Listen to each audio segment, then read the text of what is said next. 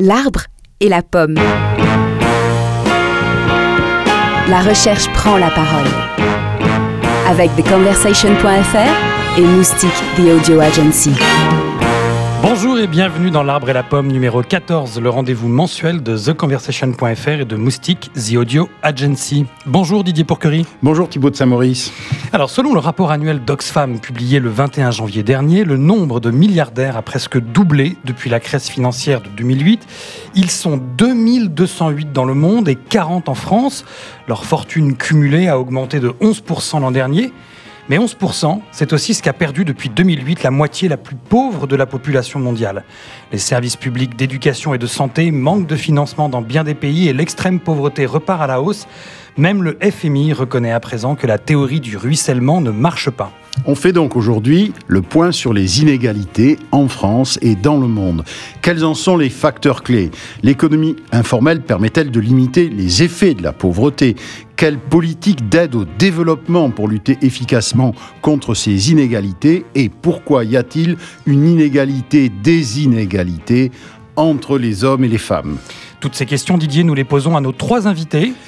Alors, nous avons dans le studio Florence Weber, professeure de sociologie et d'anthropologie sociale à l'École normale supérieure. Bonjour Florence. Bonjour. Anda David, chargée de recherche à l'Agence française de développement. Bonjour Anda. Bonjour. Et Hélène Périvier, économiste à Sciences Po et à l'OFCE, qui dirige le programme Présage à Sciences Po. Bonjour, Bonjour. Hélène. Allez, c'est parti. Aujourd'hui, dans l'Arbre et la Pomme, on ouvre grand les yeux sur nos réalités sociales. Bienvenue. My conversations with you kept me inspired. The question of whether God is bound by the laws of science. Make America great again. L'espérance de vie qu'ils ont gagnée, ils le perdent à devenir con. Science and reason matter. C'est un thème qui, à l'échelon mondial, devient un vrai souci euh, général. Cette idée d'inégalité, selon euh, son lieu de naissance, selon sa catégorie sociale de naissance, selon les ressources de ses parents, les destins divergent. L'écart de niveau de vie mensuel entre les 10% les plus riches et les 10% les plus pauvres dépasse les 4000 euros mensuels. Entre 2003 et 2014, les 10% des Français les plus pauvres ont perdu 30 euros par mois, quand les 10% les plus aisés en ont gagné 686. La France reste pourtant l'un des pays où le taux de pauvreté est le plus faible. On a un modèle social qui continue à protéger, mais où les niveaux de vie des plus défavorisés diminuent. Et en fait, ce qui est extrêmement inquiétant sur cette question des inégalités, c'est que nous avons tous vécu dans l'idée que l'égalisation des conditions de vie, c'est l'image même du progrès social depuis des décennies. Des décennies. Des décennies. Des décennies. Chez nous, l'éducation, la santé, la sécurité, la justice sont accessibles à tous, indépendamment de la situation et de la fortune. Les difficultés de la vie, comme le chômage, peuvent être surmontées grâce à l'effort partagé par tous. Ça, ce sont les mots du président Emmanuel Macron quand il décrit notre système social. Le problème, c'est que pour 7 millions de Français, cet accès n'est pas si facile, voire impossible. Entre les principes formels et la réalité, il y a donc un écart. Et le principal symptôme de cet écart, c'est qu'un tiers des bénéficiaires potentiels ne réclament pas les aides auxquelles ils ont pourtant droit. Alors Florence Weber, vous êtes professeure de sociologie et d'anthropologie sociale à, l'École normale supérieure, on l'a dit. Vous êtes praticienne et théoricienne et, historienne de l'ethnographie. Vous, travaillez sur la pluralité des scènes sociales dans une même période historique et vous travaillez sur ces sujets-là avec des économistes et des historiens et notamment sur l'économie informelle, sur cette différence entre l'économie réelle et, l'économie officielle. Est-ce que vous pourriez revenir sur cette différence? Il y a deux types d'écarts entre les données économiques euh, officielles et l'économie réelle, c'est-à-dire ce qui fait la vie matérielle des individus. Le premier type d'écart, c'est que les individus sont pris dans des groupes solidaires et dans des réseaux de parenté ou d'amis, et que euh, cet euh, ensemble est extrêmement mal connu et notamment mal comptabilisé par définition. Et bien sûr, cette économie informelle, elle peut exister à la fois chez les riches et chez les pauvres, mais les riches continuent à en profiter. Et ce qu'on peut dire, c'est qu'aujourd'hui, les pauvres ont perdu une partie de ces solidarités et de ces réciprocités. On pourra revenir sur pourquoi la pauvreté, justement, vous coupe euh, de ces réseaux euh, d'économie informelle. Alors, comment est-ce que vous réagissez, vous qui êtes plongé dans ces sujets-là en permanence, aux données publiées par l'OCDE et par Oxfam, notamment sur les inégalités, et notamment sur les inégalités en France? Alors elles sont très importantes ces données parce qu'elles renseignent sur l'ampleur du phénomène, mais il me semble qu'elles ne donnent pas énormément de pistes sur les processus et donc sur les solutions. Notamment, elles ne permettent pas de distinguer euh, trois choses qui me paraissent euh, vraiment différentes. D'un côté, une course à l'hyperconsommation qu'on voit à l'œuvre avec les outils du marketing et avec également une, euh, façon de pousser à la consommation y compris en s'endettant. Euh, également, le fait qu'il y a une grande instabilité des consommateurs, ce qui peut avoir des effets sur une partie des acteurs économiques. Et enfin, euh, elle renseigne mal euh, sur un certain nombre de données. D'abord parce qu'elles sont pas toujours à la bonne échelle. Pour un économiste, travailler à l'échelle du département, c'est déjà beaucoup. C'est déjà aller très fin, très fin. Et en réalité, ce qu'on voit, c'est que les inégalités économiques se mesurent à l'échelle du cantons dans les milieux ruraux ou euh, des îlots euh, dans les milieux euh, urbanisés. Donc cette question de l'échelle à laquelle on, on, observe les phénomènes, c'est une, une des questions les plus compliquées aujourd'hui pour comprendre ce qui se passe dans ce que j'ai appelé des inégalités en mosaïque, la mosaïque territoriale des inégalités.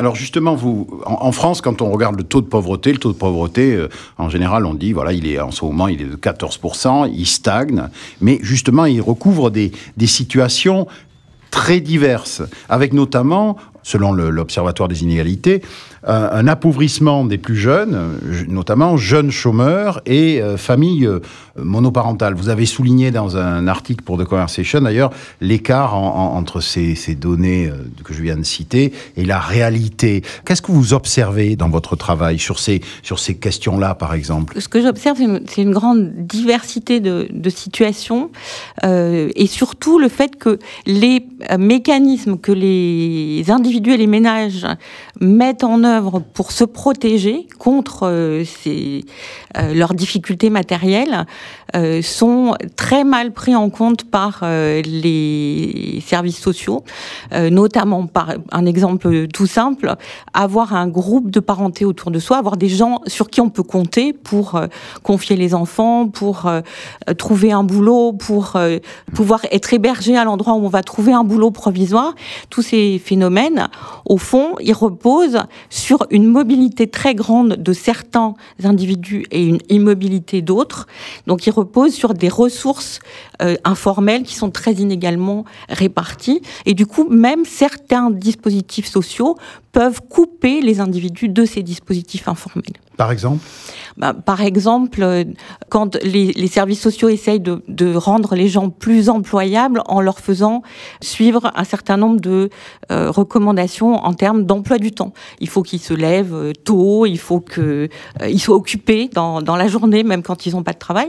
Et parfois, les individus en question, ça casse leur possibilité de réagir tout de suite à une demande de travail ou à la façon dont les copains se débrouillent brouille pour euh, avancer.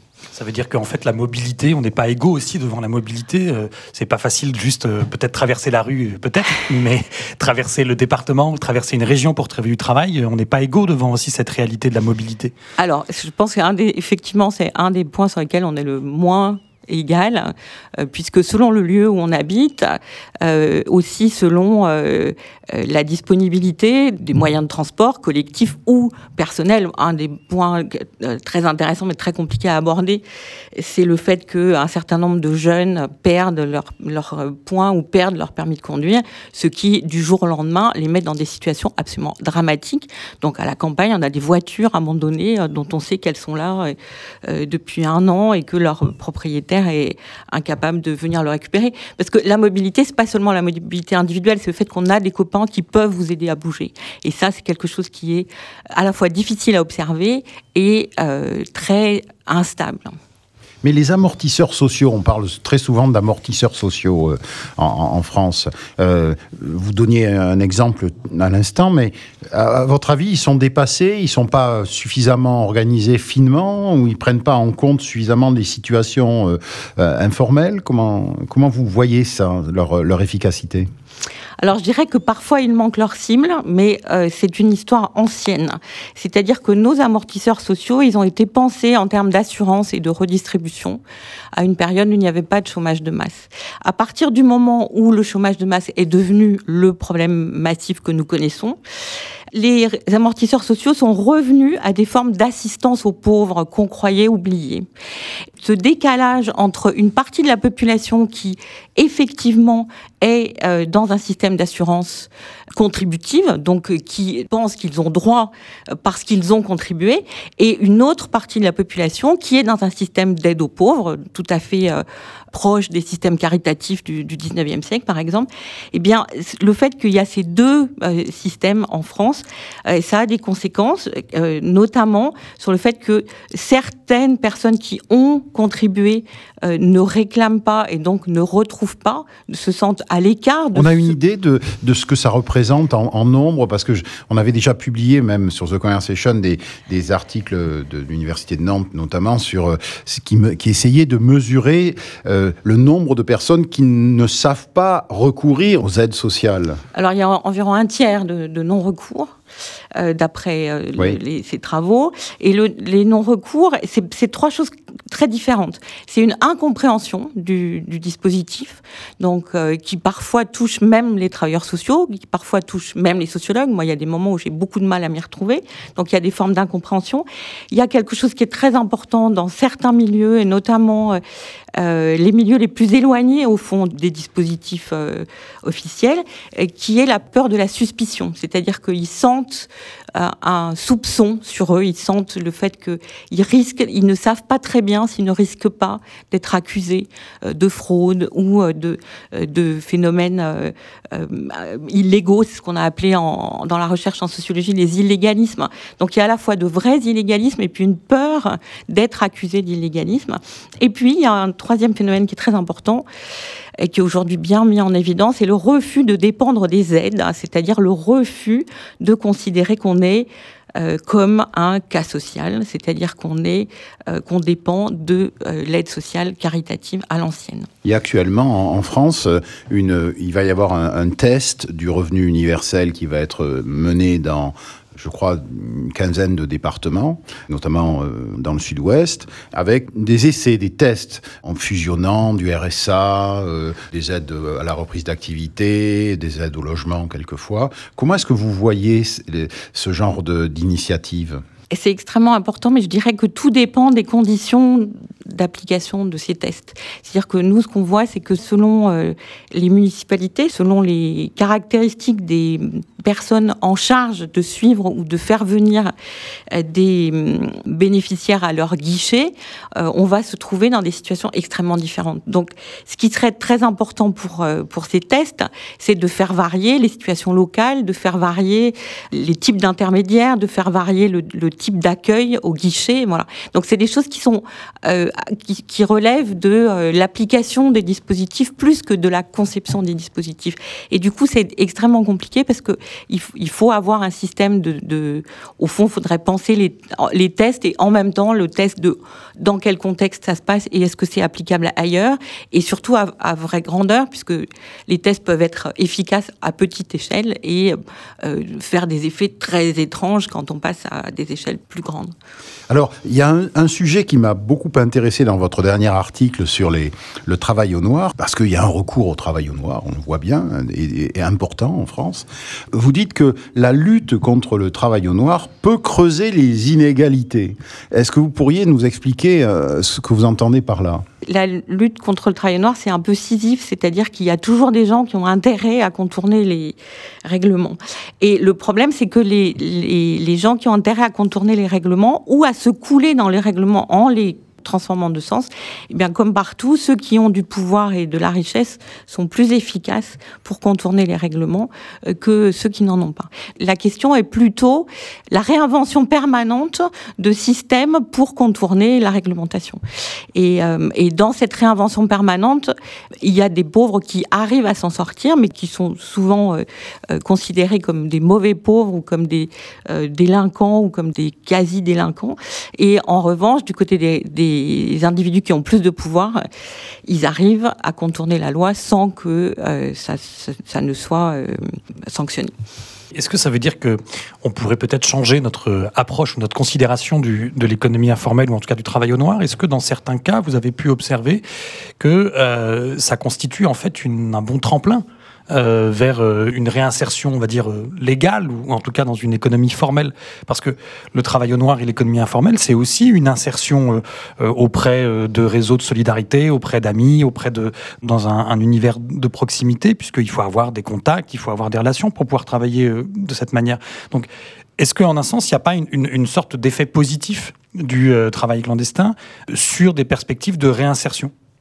Alors c'est ce qui a inspiré la réforme de 2013 euh, euh, qui permettait notamment de, cumuler euh, des minima sociaux et des revenus d'activité. Sauf que ce qu'on remarque, c'est que dans certains cas, ça a cet effet positif, mais dans d'autres cas, ça reconstitue des trappes à pauvreté et notamment, ça reconstitue des, des niches pour des employeurs peu scrupuleux et du coup, ça peut réenfermer dans une espèce espèce de bon, c'est aussi la façon, faut pas se leurrer, c'est aussi la façon dont la France a un peu échappé au contrat zéro heure de nos voisins britanniques et allemands, c'est-à-dire que on n'a pas la pauvreté liée à ces contrats zéro heure puisqu'on a le filet de sécurité de la protection sociale, mais est-ce qu'il n'y a pas un risque que ça voit se développer des emplois euh, qui sont euh, de mauvaise qualité, à temps partiel euh, et, pas des vrais emplois? Donc ça c'est toujours le problème avec la lutte contre le travail au noir, c'est que d'un côté euh,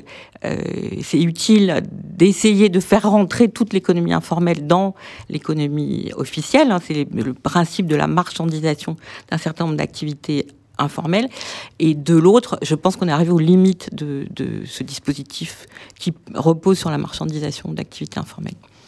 Ces dernières années, on a aussi vu apparaître de nouvelles formes de, travail. Alors certains, on a employé le mot ubérisation, enfin euh, la manière dont finalement on devient euh, entrepreneur euh, de soi-même pour s'articuler à, des plateformes de services qui permettent la livraison de repas, le transport en, VTC, des choses comme ça. Comment vous analysez ça? Est-ce que, est que ça a un effet, d'après vous, plutôt positif sur la manière dont ça peut amortir peut-être certaines inégalités, voire permettre à certains de retrouver une, une insertion et une activité euh, équilibrée Ou au contraire, est-ce que ça fonctionne aussi comme une sorte de nouveau seuil, de nouvelles trappes dans lesquelles on, se fait piéger? Alors, je dirais que le point important, c'est qui contrôle les plateformes. Et euh, je pense que selon, euh, est-ce que par, exemple, des coopératives de travailleurs sont capables de contrôler ces plateformes? Et à ce moment-là, ça peut avoir un effet extrêmement positif. En revanche, si le contrôle des plateformes, euh, ce sont des entreprises multinationales qui ne payent pas d'impôts là où elles font des profits, franchement, il vaut mieux éviter. Anda David, Hélène Périvier, euh, des, des, questions, des remarques sur euh, cette première euh, analyse des inégalités en France, cet écart entre des principes formels et une réalité sociale? Oui, moi j'aimerais bien rajouter Hélène quelque Périvier. chose autour de cette question de l'économie solidaire et des liens qui peuvent exister dans la sphère privée parce que de ce point de vue-là, ce sont quand même beaucoup les femmes qui font euh, ce travail, notamment par exemple l'aide aux personnes âgées, euh, aux parents dépendants, même aux beaux-parents dépendants. Hein, dont on sait que les femmes, ce sont elles qui s'occupent de leurs beaux-parents plus que leurs conjoints. Euh, les enfants, bien évidemment. Euh, on sait que globalement, les femmes réalisent 70% du travail domestique dans les couples. Donc, cette solidarité, elle est très euh, genrée, j'ai envie de dire. Donc, elle n'est pas du tout également répartie, même si j'entends bien qu'elle, euh, comme Florence Weber en a parlé, elle est beaucoup plus large que simplement euh, ce type de, de, lien et de, et de travail familial qui est fait. Mais néanmoins, il est très important, je pense, pour pouvoir retrouver un peu d'autonomie et d'émancipation. Quand on a des parents dépendants ou des jeunes enfants, bah, c'est beaucoup plus compliqué de s'organiser, de trouver un emploi, d'avoir une vie sociale. Et donc là, je pense que de ce point de vue-là, c'est intéressant d'avoir cette perspective euh, qui montre que ce n'est pas également réparti euh, entre femmes et hommes. Mmh. Anda David? Et puis juste une remarque euh, par rapport à l'inégalité face à la mobilité, puisque c'est quelque chose qu'on retrouve beaucoup dans les pays en développement. Et, et ça s'applique à la migration internationale. On voit très bien que ça soit, comme vous dites, à une mobilité à l'échelle nationale. Euh, pas tout le monde peut, peut, peut être mobile, mais ça s'applique également à l'échelle internationale. Et on sait que pas tout le monde peut migrer. Euh, on n'est pas tous égaux face à l'opportunité d'aller à l'étranger. Et donc, en général, ceux qui migrent sont ceux qui peuvent se le permettre, qui ont le capital à la fois financier et social, et non pas forcément les plus pauvres comme on l'entend souvent. Le monde aujourd'hui est plus riche qu'il y a 20 ans. La fin de l'URSS, l'ouverture de l'économie chinoise dans les années 80, l'apparition de technologies qui ont favorisé la globalisation, ces trois éléments ont créé une rupture économique. Mais en même temps, ce gain de richesse s'accompagne d'une très forte augmentation des inégalités à travers le monde. Depuis cette période, des pays très pauvres et très peuplés ont vu leurs revenus croître très rapidement. Le nombre de pauvres et la proportion de pauvres dans le monde ont, eux, chuté. Le problème, c'est qu'en même temps, les inégalités se sont accrues à l'intérieur des pays. La part du revenu national capté par les plus riches a augmenté, que ce soit dans les pays émergents ou dans les pays riches. Deuxième partie de notre discussion ce matin, on fait le point sur les inégalités euh, dans ce quatorzième épisode de L'Arbre et la Pomme. Autour de la table, donc euh, Florence Weber, euh, Hélène Périvier, Anda David. Alors, toutes les politiques de développement ne se valent pas. Il ne suffit pas d'aider un pays pour en réduire la pauvreté ou pour avoir un effet sur les flux migratoires. Pour être efficace, l'aide internationale doit tenir compte de facteurs locaux et propres à chaque pays, comme l'éducation, la formation, l'insertion sociale des destinataires de cette aide. Alors comment on fait euh, pour faire le tri dans le lot des politiques de développement? Quelles sont les politiques d'aide les plus efficaces pour lutter contre les inégalités que subissent les pays les plus pauvres? Alors Onda David, vous êtes euh, chargé de recherche à l'Agence française de développement, on l'a dit, et vous travaillez entre autres dossiers sur les inégalités et la cohésion sociale dans les pays euh, en Alors tout d'abord, un rappel historique. Il semble que les politiques d'aide internationale soient passées ces dernières années de la lutte contre la pauvreté à la lutte contre les inégalités. Pourquoi? Alors, euh, dans un cadre un peu plus large, euh, ce qu'on voit, c'est que la coopération internationale, le développement, elle s'articule autour euh, des, des, agendas tels que les ODD, pardon, les OMD, donc les objectifs millénaires du développement jusqu'en 2015, dont le point central était justement la lutte contre la pauvreté, et qu'après 2015, nous sommes mis d'accord sur un nouvel agenda du développement qui est représenté par les ODD, donc les objectifs de développement durable. Et une des particularités de, ce, de ces ODD, en plus de leur universalité, donc elles ne concernent pas uniquement les pays en développement, mais tous les pays, euh, c'est qu'elles introduisent des nouveaux sujets tels que le climat, les inégalités, la migration, etc. Alors, dans les ODD, la lutte contre la pauvreté extrême reste centrale, mais la lutte contre les inégalités apparaît, et elle apparaît euh, je dirais, grâce à une prise de conscience de l'importance des inégalités à plusieurs titres. Tout d'abord, ce qu'on sait, c'est que les inégalités vont affaiblir l'efficacité des politiques de lutte contre la pauvreté en présence de fortes inégalités, l'impact qu'on peut avoir sur la pauvreté est beaucoup plus faible que euh, l'absence de, ces inégalités. Ensuite, les inégalités, elles, pèsent énormément sur la croissance économique. Donc, là encore, euh, on peut craindre que les pays vont se développer moins rapidement euh, si les inégalités sont fortes. Et enfin, comme il était rappelé, à travers les OMD, on a réussi à réduire la pauvreté de manière assez importante dans beaucoup de pays. Toutefois, ce qu'on a vu, c'est qu'au sein de ces pays, même si on a réussi à sortir de la pauvreté un grand nombre de personnes, les inégalités se sont creusées euh, de manière beaucoup plus importante que, que par le passé.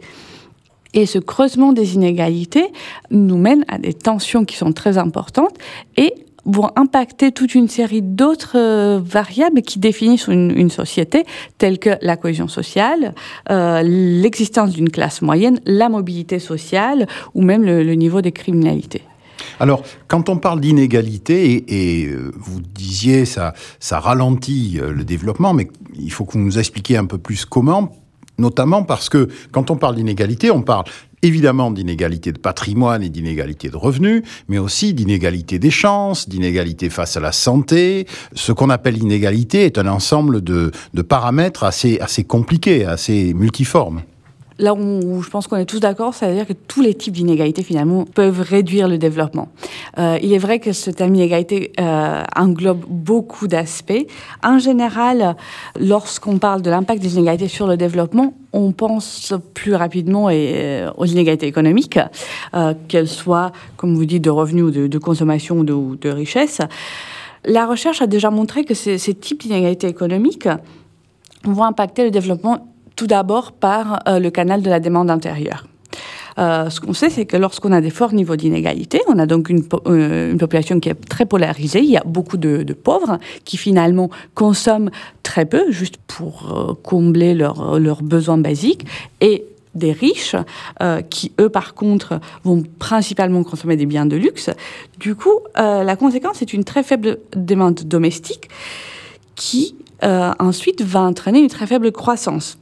Ce que ça nous laisse penser aussi, c'est qu'en présence de forte inégalité, il y a une très faible classe moyenne et en général, c'est plutôt la classe moyenne qui entraîne le développement d'un pays et, et, et la croissance.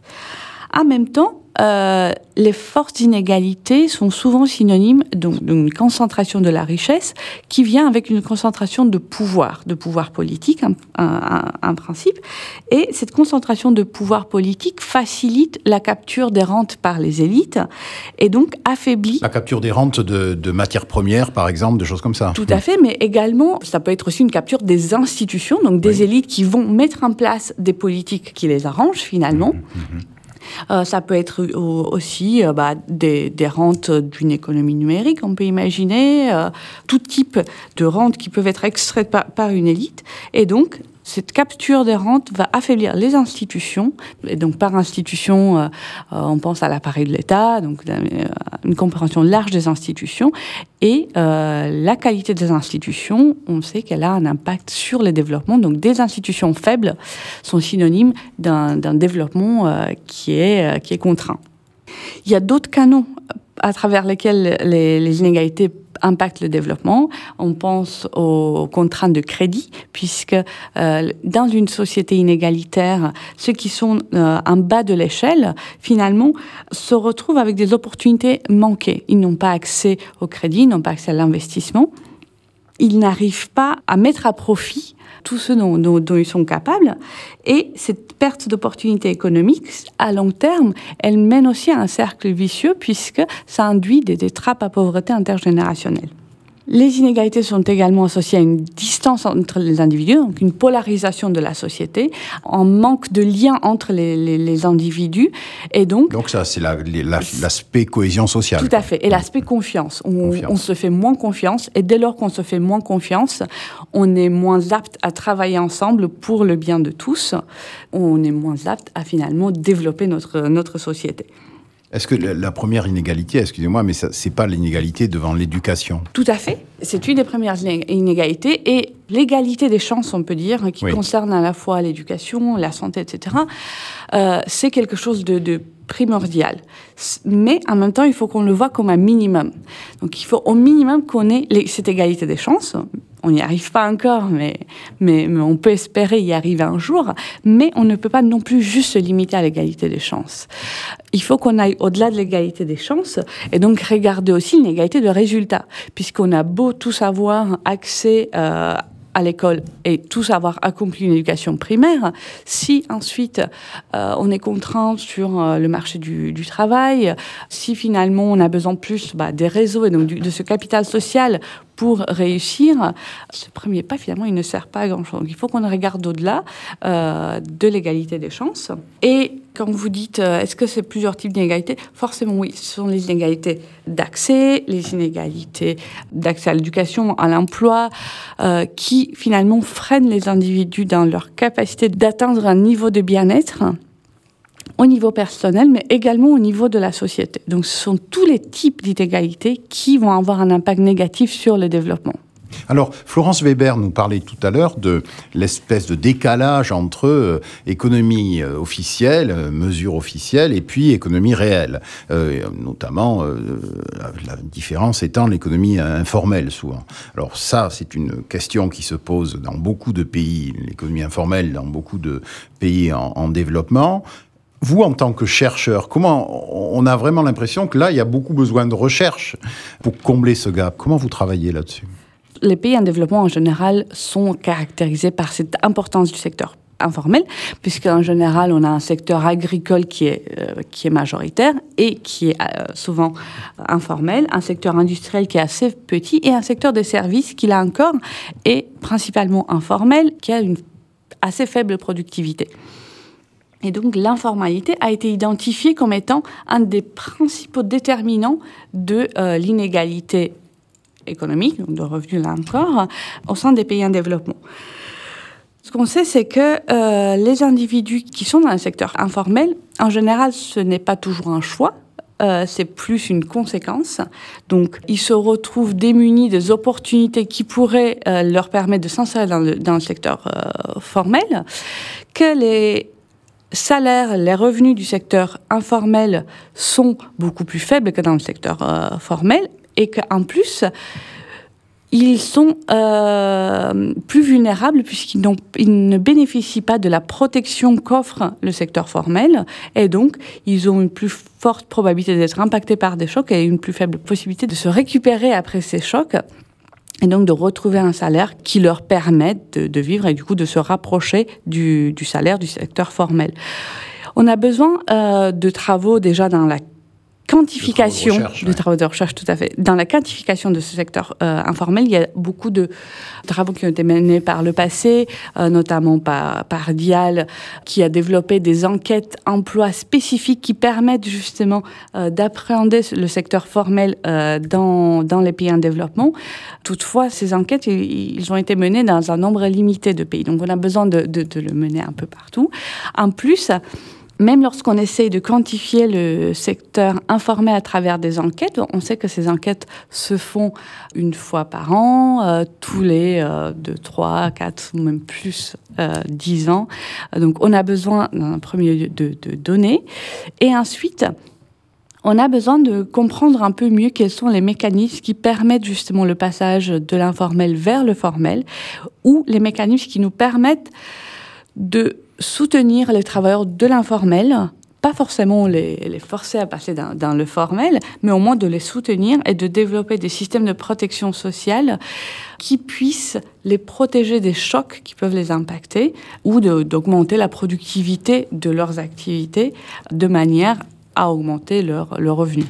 Quand vous parliez tout à l'heure de l'inégalité face au crédit, il m'est revenu à l'esprit que on a beaucoup parlé ces dernières années euh, de microcrédit, et euh, là, on dirait, on dirait, mais ça c'est peut-être une perception faussée, qu'on revient un peu en arrière en se disant les microcrédits euh, ne sont pas euh, si bénéfiques que ça partout de, de la même façon. Quelle est votre vision de ça? Tout à fait. On revient justement un peu sur ce principe du microcrédit puisqu'on s'est rendu compte qu'il y a beaucoup de contextes dans lesquels le microcrédit a eu plus d'effets négatifs que finalement d'effets positifs. C'est-à-dire On voit des, pas mal de cas où les ménages se sont endettés plus que ce qu'ils auraient pu euh, le faire. En fait. Même avec des microcrédits Même avec des microcrédits, et ils ne sont pas arrivés à rembourser ces microcrédits. Donc, ils sont euh, retombés dans, dans, la pauvreté et ils ont eu encore plus de mal à, à s'en sortir. Donc, il y a eu aussi des programmes plus complets qui ont été développés, qui s'appellent plus des, graduation programs. Je ne trouve pas le, le mot en français, mais qui, en plus du microcrédit, proposent aux individus des systèmes d'accompagnement à l'insertion productive. Donc, ils leur donnent un actif, une formation, d'autres moyens euh, de s'insérer. L'efficacité de ces graduation programs euh, a été jugée meilleures que celles du système de microcrédit, mais sont des systèmes qui restent encore très chers. Hmm. Et autant le microcrédit a eu des impacts positifs sur, la pauvreté dans, dans, des contextes, mais il faut aussi se rendre compte que finalement, pas tout le monde a cette fibre entrepreneuriale. Pas tout le monde est prêt à s'endetter et à lancer sa petite activité. Euh. Donc, il est important d'avoir des systèmes de microcrédit, mais également des systèmes qui permettent l'inclusion des individus dans la société à travers le travail. Donc, des systèmes qui leur permettent d'avoir un travail rémunéré et ne pas prendre ce risque qui est associé au microcrédit. Hélène Périvier, euh, Florence euh, Weber, euh, quel regard vous portez sur cette question évidemment complexe hein, de ces politiques de développement? Ben, moi, j'aimerais bien revenir sur la question des microcrédits et encore une fois en mettant en avant la question femmes-hommes parce que on, a très bien vu que, mais ça a été très bien dit tout à l'heure, que euh, quand on ne tient pas compte du contexte local et en particulier de la façon dont la famille fonctionne et dont les rapports de pouvoir ont lieu au sein de cette famille, on a pu se rendre compte que dans certains cas, le microcrédit qui est souvent euh, ciblé vers les femmes parce qu'il y a cette idée des organisations internationales que c'est par l'éducation des femmes, c'est par leur investissement sur le marché du travail que ces pays vont pouvoir sortir de la pauvreté. Ben, dans certains contextes, ça fonctionne. Et puis dans d'autres, ça fonctionne pas parce que ces femmes se sont retrouvées avec ce microcrédit, mais les ressources de ce microcrédit ont été captées par des sources de domination interne dans la famille. Donc on voit bien l'importance qu'il y a à vraiment coller à la réalité du terrain qui peut être extrêmement différente, je pense, d'une région à l'autre, même pas seulement d'un pays à l'autre. Florence Weber alors moi, je suis frappée par euh, la proximité entre ce que vous décrivez et ce que moi je peux observer euh, ici. Et je pense que ce qui nous manque, c'est de bien prendre conscience qu'il y a des groupes et des réseaux, et que sans l'analyse de ces groupes et de ces réseaux, en réalité, on ne sait pas ce qu'on fait quand on aide des individus. Et du coup, je voulais juste revenir sur le fait que les, pourquoi les pauvres, dans certains cas, ont perdu la bataille en France euh, de, du capital social ou du réseau. Bah, c'est assez simple. On ne conserve pas très longtemps ses amis quand on ne peut pas rendre les services qu'on a reçus.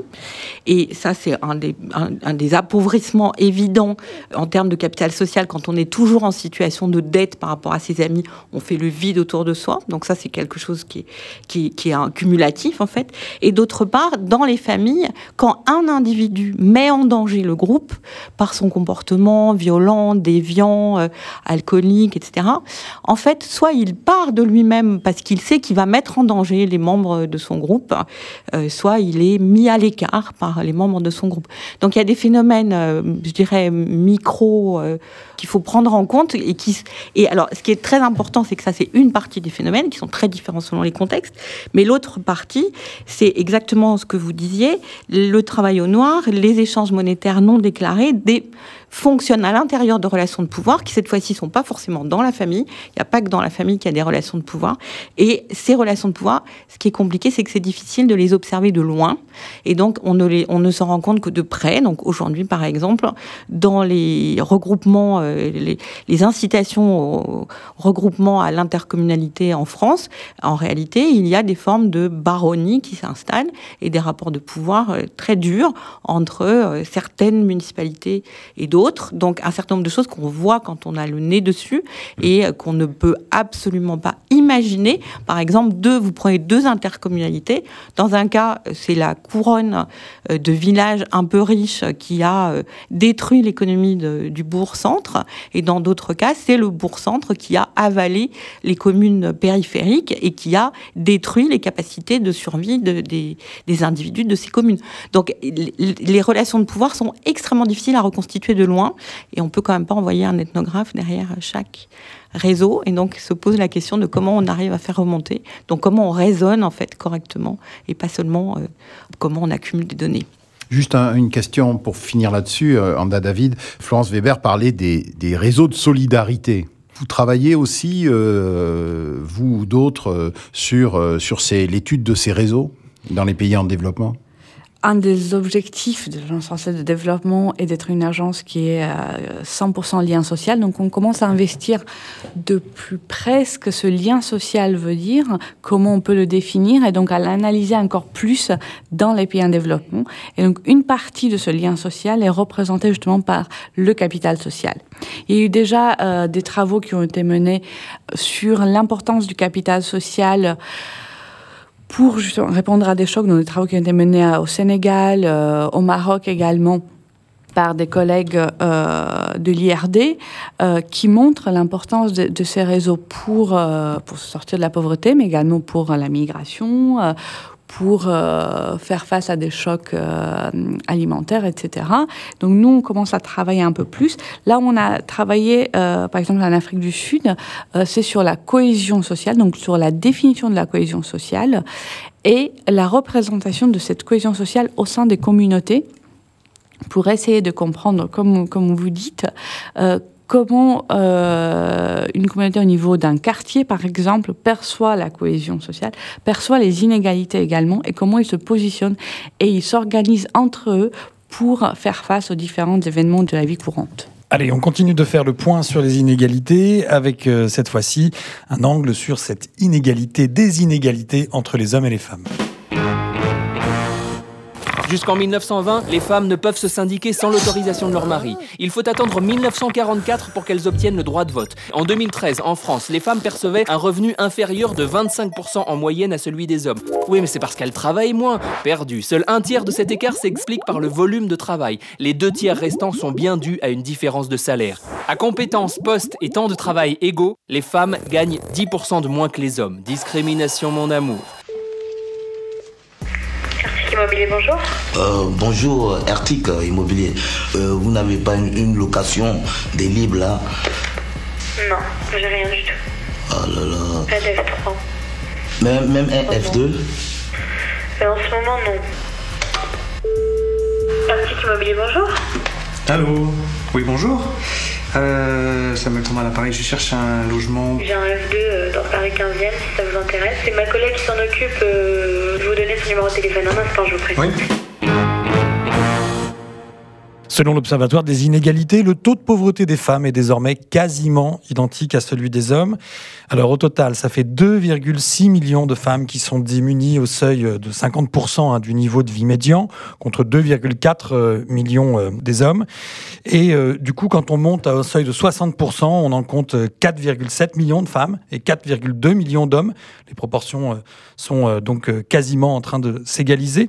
Mais pour autant, ça recouvre des situations très différentes. Les femmes sont plus souvent touchés que les hommes par cette pauvreté entre 30 et 50 ans, du fait notamment de la Alors Hélène Périvier, vous êtes, euh, comme je le disais tout à l'heure, économiste à Sciences Po et à l'OFCE, et vous dirigez le programme Présage, euh, programme de recherche et d'enseignement des savoirs sur le genre.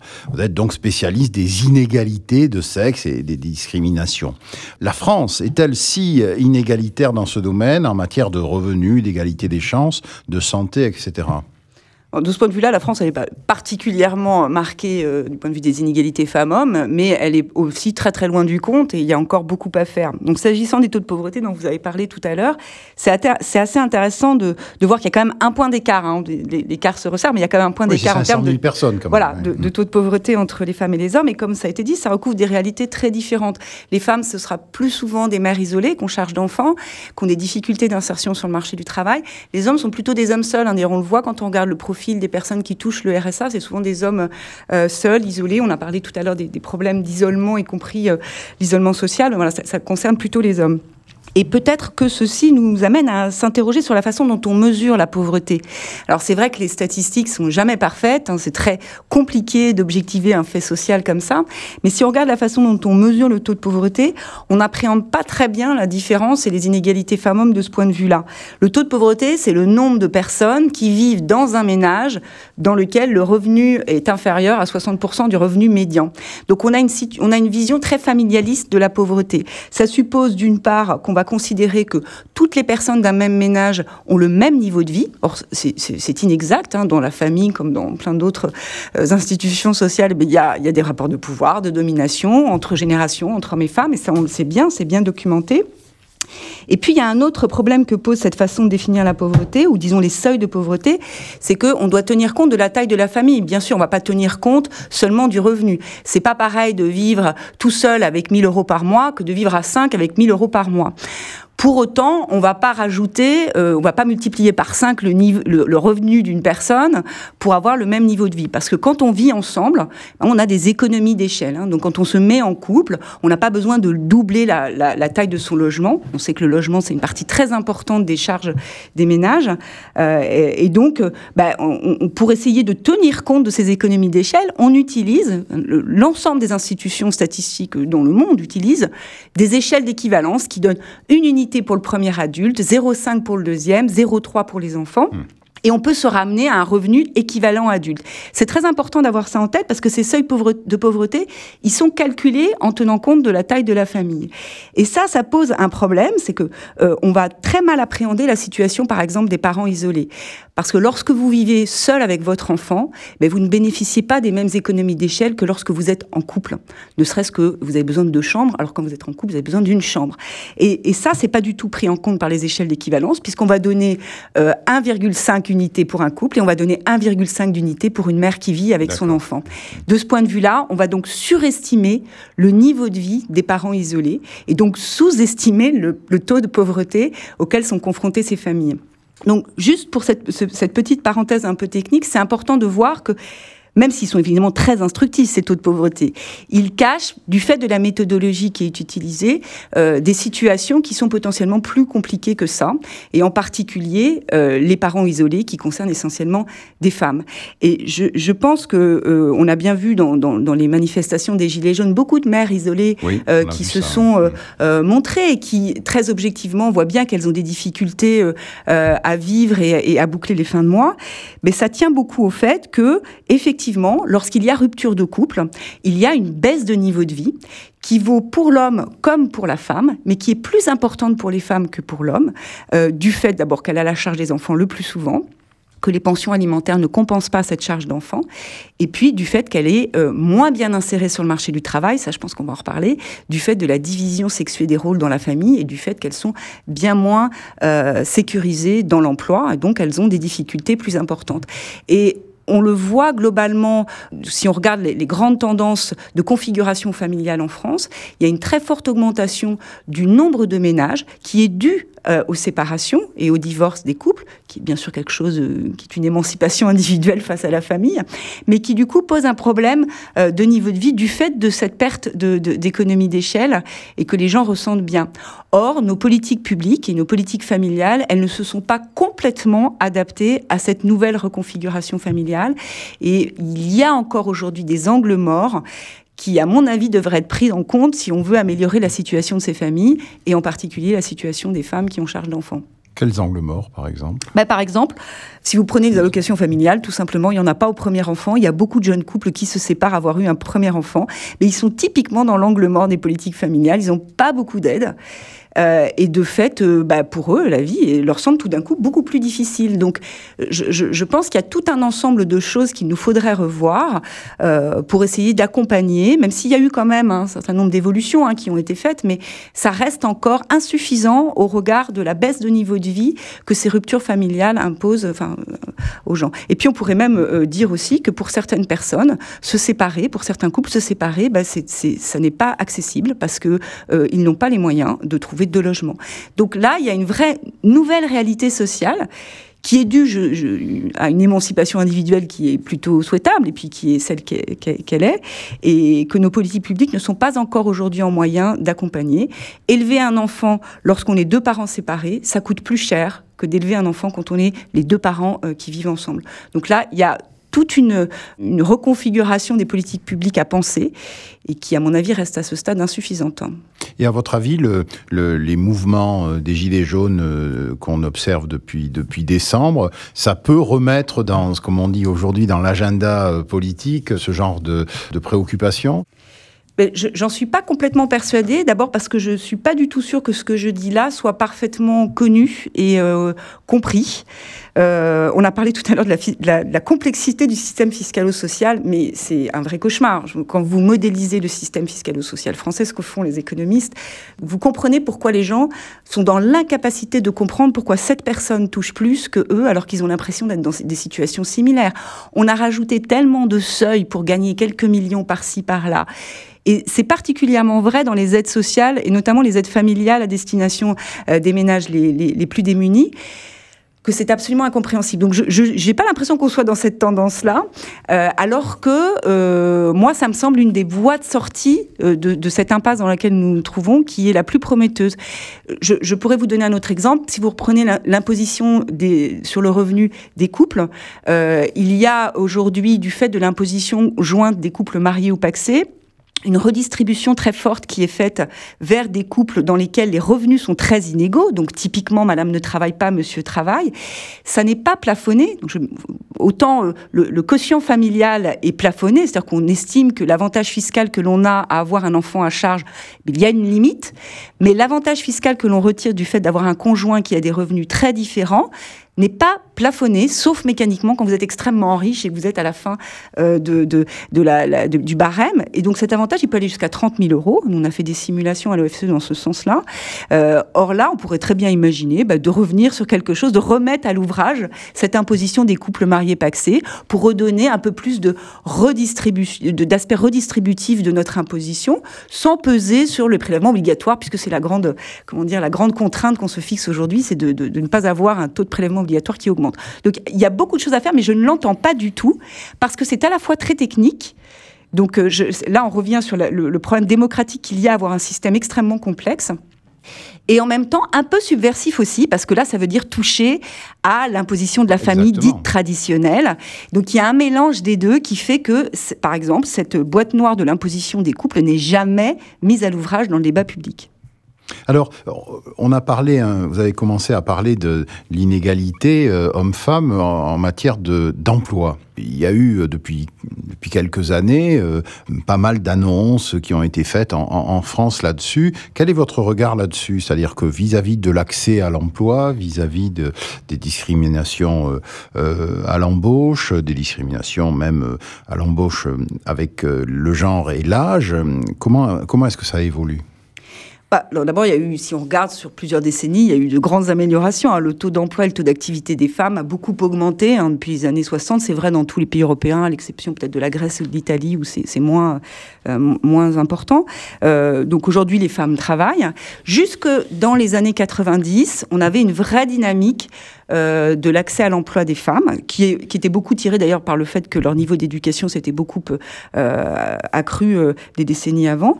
mais ce qu'on voit, en fait, on a vite buté sur la contrainte de la division sexuée des rôles dans la famille. C'est-à-dire que quand les gens ont des enfants, ben, il y a quand même une contrainte forte. Même dans un pays dans la comme la France, où il y a des politiques familiales assez généreuses, notamment en matière d'accueil des jeunes enfants, on est plutôt pas mal par rapport à nos, pays, nos pays voisins européens. Par rapport à l'Allemagne, par exemple. Par rapport à l'Allemagne. On est plutôt très bien pour les 3-6 grâce à l'école préélémentaire qui est un atout absolument incroyable qu'a la France. Mais néanmoins, ça suffit pas. Il y a quand même un moment où il faut s'occuper des enfants. Or, les normes de genre font que bah, aujourd'hui, c'est quand même les femmes qui s'occupent le plus souvent des enfants. Donc, elles s'arrêtent de travailler. Aujourd'hui, le plus souvent, elles prennent un temps partiel. Cette solution du temps partiel qui a émergé dans les années 90, qui n'était pas du tout présente en France. Les Françaises sont rentrées sur le marché du travail à temps plein. Le temps partiel, c'est très récent. Et il s'est déclenché à la fois sous l'impulsion de politiques publiques de type baisse de charges pour l'embauche de travailleurs à temps partiel dans les années 90, qui mhm. aujourd'hui ont été supprimés, mais dans les années 90, on avait cette idée qu'il faut mieux avoir plein de travailleurs à temps partiel que d'avoir des chômeurs et des gens qui travaillent. Et ça, ça a particulièrement affecté les femmes les jeunes et les non qualifiés aussi, mais les femmes ont été les, grandes euh, victimes de cette politique de développement du temps partiel. Euh, et il est resté chez les femmes cette, cette, cette, cette idée que bah, le temps partiel, c'est pas si mal parce qu'elles peuvent articuler leur vie familiale, leur vie professionnelle. Le problème, c'est que ça crée pas de l'égalité, ça, parce que du coup, quand on travaille à temps partiel, ben, on n'a pas le même salaire. Euh, la moitié de l'écart de salaire, donc ça a été dit tout à l'heure, 25% de l'écart de salaire en France entre les femmes et les hommes est dû au temps de travail. Donc c'est parce que les femmes sont affectées par le, temps partiel. Et puis, on n'a pas la même carrière, on n'a pas le même développement de carrière, on n'a pas accès au même poste, on n'a pas les mêmes responsabilités. Et donc, tout ça crée une forme de, d'inégalité un peu systémique qui se reproduit. Alors, on pourrait se dire à ce stade, oui, mais enfin, les femmes choisissent, euh, si elles préfèrent s'occuper des enfants, c'est souvent quelque chose qui, qui est avancé. Euh, euh, on ne met pas le couteau sous la gorge de ces femmes pour prendre un temps partiel. Hein, donc, alors, peut-être, les normes sont quand même extrêmement puissantes pour leur envoyer tous les signaux qu'il faut pour leur dire que, bon, quand même, si elles veulent être des, des, bonnes mères, elles ont quand même intérêt à passer du temps avec leurs enfants. Mais je pense que tous les parents ont envie de passer du temps avec leurs enfants. ce qui est problématique, c'est que y compris les femmes qui euh, ne souhaitent pas ralentir leur carrière, qui ne souhaitent pas prendre un temps partiel, qui ont d'autres préférences, pour le dire différemment, ben ces femmes-là, elles vont être affectées par le fait que ce comportement est sexué. Le fait que ce ne sont que les femmes qui réduisent leur carrière, qui prennent un temps partiel, qui s'investissent dans la famille davantage que leur conjoint, c'est ce qui crée ce qu'on peut appeler une externalité négative sur l'ensemble des femmes et aussi des hommes, parce que du coup, c'est aussi très compliqué pour les hommes d'avoir ce comportement qui devient très subversif s'ils décident de prendre un temps partiel, prendre un congé parental long, etc., etc. Et donc là, on sort de la question des préférences qui finalement nous intéresse peu, et on est vraiment sur le terrain du social et sur le terrain des discriminations, parce que du coup, beaucoup de femmes sont discriminées simplement parce qu'elles appartiennent à ces catégories de femmes dans lesquelles on a une majorité de personnes qui vont ralentir leur carrière. Et ça, ça se voit sur l'embauche, par exemple, quand on est une jeune femme assez qualifiée, bah, euh, toute chose égale par ailleurs, on va avoir moins de chances d'avoir un entretien d'embauche que si euh, on est un homme, parce que l'employeur va se dire, oh là là, elle a 30 ans, dans 5 ans, elle va avoir un enfant, euh, moi j'ai besoin de quelqu'un de fiable, c'est un poste important. Alors c'est un peu moins vrai pour des postes à moindre responsabilité, mais sur ces postes-là, ben voilà, c'est plus compliqué. Ou pour promouvoir euh, les femmes dans des postes à responsabilité, on va toujours avoir ce soupçon, oh là là, mais oui, mais elle, va me demander de partir à 6 heures pour aller chercher l'enfant, etc. Et dans la réalité, c'est quand même ce qui se passe. Si on regarde la façon dont les hommes et les femmes utilisent le temps, c'est vrai que les hommes sont plus investis qu'avant dans la vie familiale. Mais si vous prenez par exemple aller chercher les enfants, bah, les hommes vont aller déposer les enfants à l'école et c'est les femmes qui vont aller les chercher. Or, on sait bien qu'aller les chercher, c'est bien plus contraignant que les déposer à 9 heures quand on va travailler. Donc c'est toute une organisation sociale qui fait système. C'est pour ça qu'on peut parler de discrimination systémique qui fait que ben, on a du mal là maintenant, on a du mal à sortir de cette ornière. Après ces, décennies d'amélioration, ben, on est un peu bloqué parce que là, on ne sait pas trop comment on peut en sortir. Il y a un, élément que vous avez euh, cité qui me paraît, euh, sur lequel j'aimerais bien avoir votre avis, c'est justement le fait que les hommes sont moins, en France du moins, sont moins candidats au, congé parental euh, long, enfin au vrai congé parental. Alors, la façon dont le congé parental a été. Alors, a été pensé en France initialement. Pour le coup, là, il n'est pas très progressiste, il est plutôt très conservateur. Hein. Donc, il a été introduit dans les années 80 euh, avec cette idée qu'il doit être long. Euh, mais au début, il était uniquement disponible pour les parents de trois enfants. Et il se trouvait qu'à cette époque-là, beaucoup de femmes qui avaient trois enfants s'arrêtaient de travailler. Donc, ce qu'on qualifie un effet d'aubaine. Dans les années 90, il a été étendu aux parents ayant deux enfants. Et là, il y a eu énormément de travaux d'évaluation qui ont montré que ça a eu un effet très désincitatif euh, sur le travail des femmes. Beaucoup de femmes de, mères de très jeunes enfants se sont retirées du marché du travail sous l'effet de cette mesure, donc qui était extrêmement conservatrice. Et pourquoi les hommes ne sont pas intéressés euh, à, cette, euh, à ce congé? Ben, D'abord, les normes de genre. Voilà, on est encore dans un système où on pense que les qualités des pères et des mères et l'investissement dans la petite enfance sont pas exactement les mêmes. Les inégalités économiques, bah oui, quand vous avez un, congé parental qui est rémunéré euh, forfaitairement à un demi-SMIC et que vous gagnez moins que votre conjoint, bah, euh, vous allez moins perdre, le ménage va moins perdre si c'est celui qui gagne le moins qui prend le congé. Et donc, vous avez là tout un ensemble de choses qui vont faire que la décision va beaucoup plus se porter sur, sur les femmes que sur les hommes. Et puis sur le fait qu'encore une fois, comme je disais tout à l'heure, du fait des normes de genre, un homme qui prend un congé parental, bah, lui, pour le coup, il peut être discriminé parce qu'on va lui dire, bah, quand même, euh, aucun homme ne fait ça dans son entourage. Donc ça, c'est assez problématique. Alors, on a bien identifié ce, problème. Il a été réformé, ce congé parental, dans les années 2000, 2014, 2015. on a notamment euh, limité la durée de ce congé à deux ans maximum par parent, en se disant que, bon, au terme des deux ans, le père devrait prendre cette dernière année, ce qui n'est absolument pas le cas. Là, on commence à voir les premières générations d'enfants concernés par la réforme et on ne voit absolument pas les pères qui prennent ce congé parce qu'on n'a pas touché au niveau de rémunération. non seulement on l'a pas augmenté, mais on l'a plutôt baissé pour certaines catégories de familles. Du coup, il est à un tiers du SMIC pour certaines, euh, certains ménages. Il n'y a aucune chance pour qu'il soit attractif euh, pour des pères. Euh, donc, on se retrouve dans un congé qui est un peu à la dérive, voilà, à la dérive, qui n'a plus vraiment de sens, qui est au croisement d'une politique sociale, de l'emploi, de la famille. Et là, je pense que c'est pareil, ça mériterait vraiment d'être remis euh, au cœur des, des, réformes que l'on pourrait faire en ayant un congé voilà, qui redonne du sens à ce congé parental et qui soit porteur d'égalité et de partage des tâches au sein de la famille entre les femmes et les hommes. On a David, euh, Florence Weber, euh, cette question euh, de la distinction entre hommes et femmes sur les inégalités et les politiques de développement, ou en tout cas les réalités auxquelles sont confrontées ces politiques de développement, c'est des questions que vous rencontrez aussi nécessairement dans vos, dans vos travaux?